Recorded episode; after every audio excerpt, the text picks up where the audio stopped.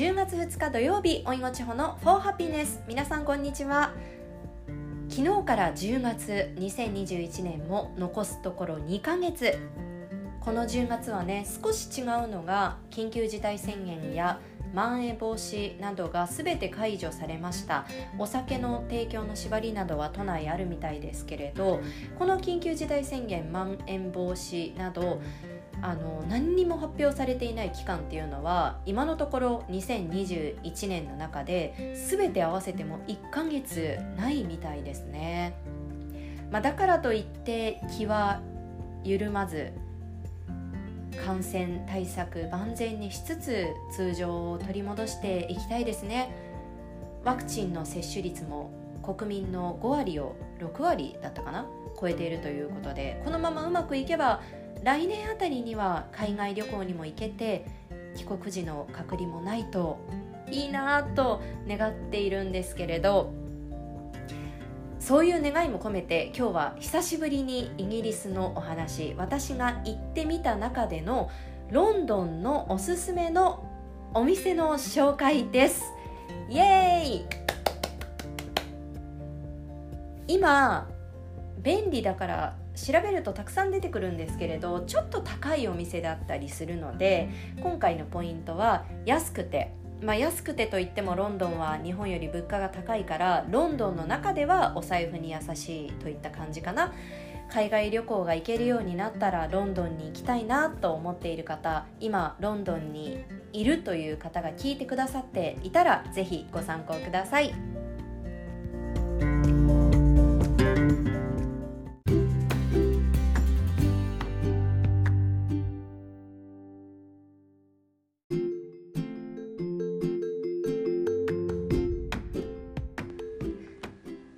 のご飯といえばフィッシュチップス English breakfast アフタヌーンティーかな？すぐに出てくるのはフィッシュチップスは正直どこで食べても一緒だと思っていて。私はねただ一つ唯一美味しいと思ったお店があるんですけどこれはロンドンじゃなくてかなり田舎の場所なのでこの辺りはインターネットで調べておすすめしてくれているお店に行けば無難かもしれません。ただアフタヌーンティーは実は現地の人はほとんど行かないみたいでクリームティーというアフタヌーンティーみたいな三段重ねのお皿に乗ったようなものじゃなく全てこう平皿にスコーンとクリームとジャムとなどが乗っていてお茶と一緒に楽しむというもっとカジュアルなもの。こっちの方が現地の人も行くみたいですね。ちなみにクリームティーの方が量が多くて安くて美味しい率が高い気がします。でもせっかくの思い出にアフタヌーンティーも楽しみたいよね。まあアフタヌーンティーもおすすめですね。どっちやねんっていう感じですけど。ただここまでだとやっぱりイギリス料理種類も少ないし美味しくないのかとなりませんか？なってませんか？それは違います。これはね声を大にして言いたいです。イギリスに来たら是非違う国の料理を食べてほしいんですよ。なんといってもヨーロッパの中でもかなり大きい国ですから GDP でいうとドイツに次いで世界5位ですよ。ヨーロッパ中からの移民もくさん集まっていますし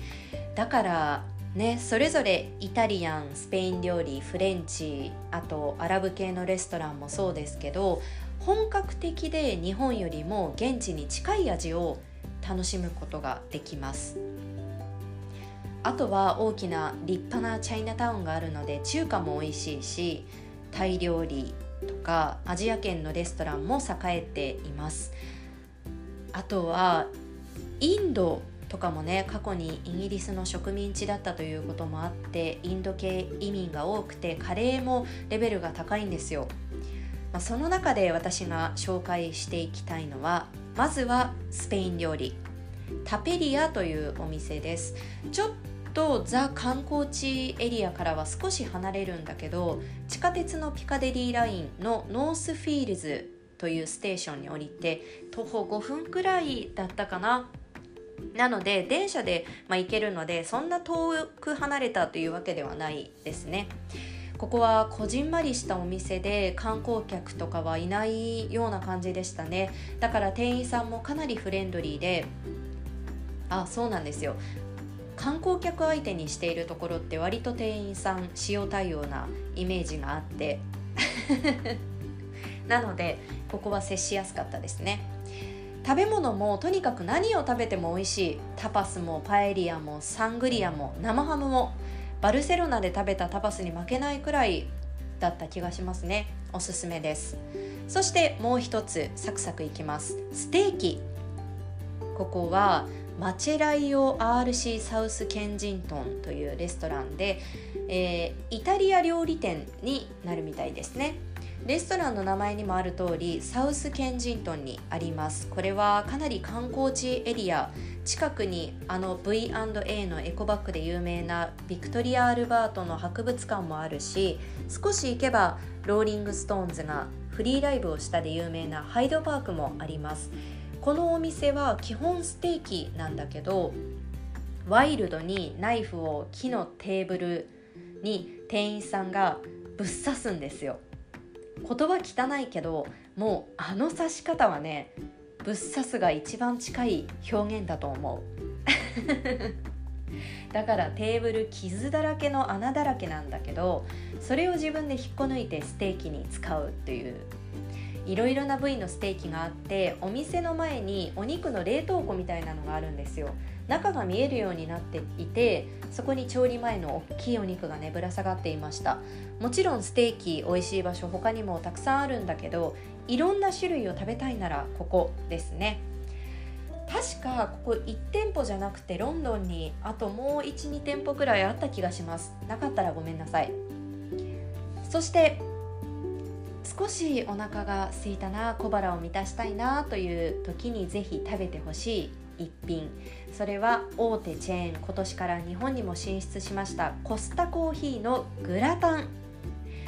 イギリスってもうどこに行ってもコスタがあってイギリス人はスターバックスよりもコスタという感じなんですけれどそのコスタコーヒーのサンドイッチとかあとフルーツとかジュースとかが並んであるところに紙のパックに入ったグラタンがあるんですよ。これがね侮れないんですよ。私も滞在中数えきれないくらい食べました。本当になんかこうとろっとしていてチーズが効いててとっても美味しいので是非食べてみてほしいですね。さてここまで来ると日本の味が恋しくなってくるところ私は日本食が大好きなので海外旅行に行っても割と日本食を食べる派なんですけれどロンドンで美味しいと思ったのがロンドンの双方にあるニンニク双方というお店です。これね双方だからかなり観光地ど真ん中だしウエストエンドでミュージカルを見て帰りに行くみたいなコースがおすすめですね。このお店は韓国人がやっている日本食のレストランで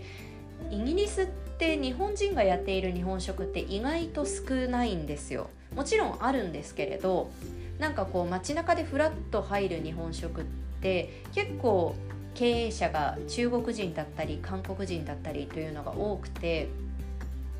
日本食の人気が高いから人を呼び込むために日本食レストランとして出しているというのも理由の一つみたいなんですけど、まあ、それでもあのオーナーとかに聞くとあの日本で何年か修行してたっていう日本語を少し話せるという人も多かったですね。ただこのニンニク奏法は韓国料理も美味しいの。まあ、韓国人がやっているからもちろんだしあのそれこそ韓国料理ってロンドン多いんですけれどここは韓国人の友達におすすめしてもらったところでロンドンに滞在する韓国人の口コミみたいなのでこう広まっているお店だそうです。お客さんはもう9割以上が韓国人でお店の中はもう韓国語ハングルしか聞こえてこないここイギリスだよねみたいな。たまに中国語が聞こえてきたり私何回か行ってるんですけれど日本人に会ったことはなかったですね。ここも何を食べても美味しいです。でも私は韓国料理の方が好きでしたね。自然と日本の味には厳しくなっていたかもしれません。ここまでロンドンのおすすめのレストランでした。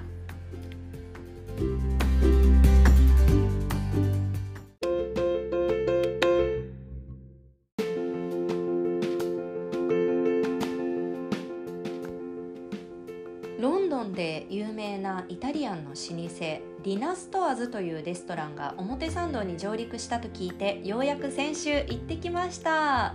今ロンドンに住んでいる日本人の友達がロンドンで食べた中で一番美味しかったかもって言ってたからとても楽しみにしてたんですけれど定番の黒トリュフパスタをいただきました。ほんとめちゃくちゃ美味しかったですね。なんかなんだろう家では絶対に再現できないし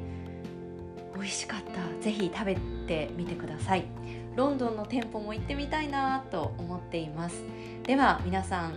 今週も素敵な週末をお過ごしください Thank you for listening to my podcast Have a lovely weekend Hope you're keeping healthy and safe Bye bye